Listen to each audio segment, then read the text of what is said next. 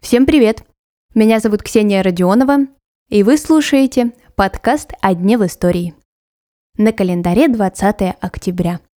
И в этот день, в 1938 году, был образован Приморский край. Владивосток, Амурские тигры и Нобелевский лауреат.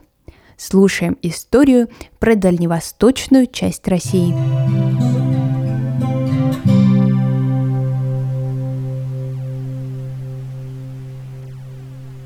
85 лет назад Дальневосточный край решили разделить на два – Хабаровский и Приморский.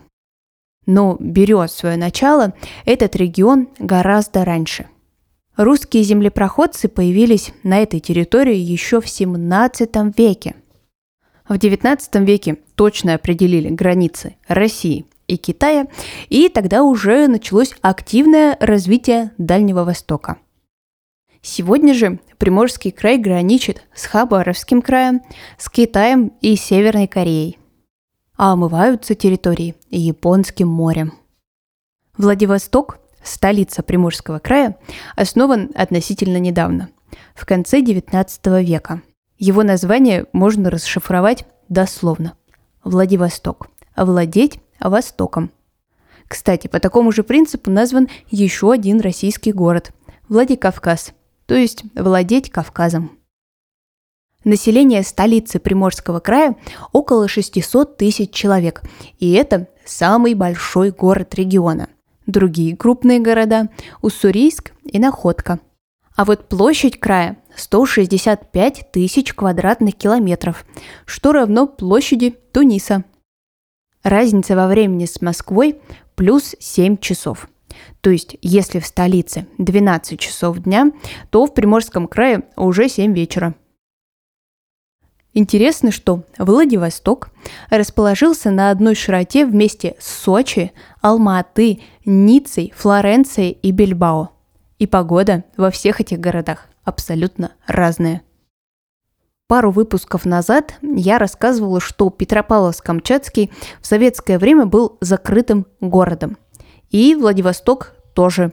Его открыли для посещения лишь в 1992 году.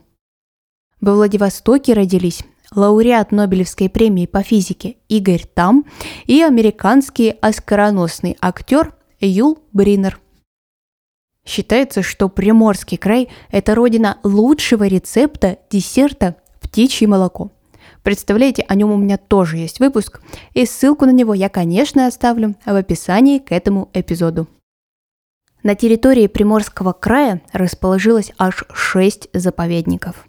И это дома Амурского тигра, Дальневосточной лесной кошки, дрофы, Сахалинского осетра, лимонника китайского и многих других охраняемых видов животных и растений – Особенность приморского леса в том, что здесь можно встретить лиственницу рядом с лианой.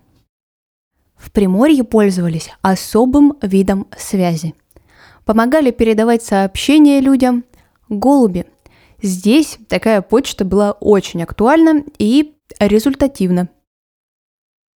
Почти 110 лет назад был пущен беспрерывный поезд Москва-Владивосток.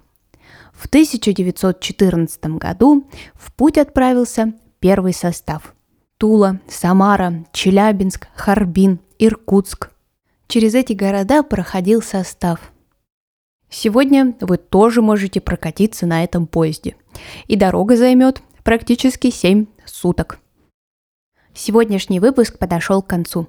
Я желаю вам хорошего дня, и мы услышимся совсем скоро.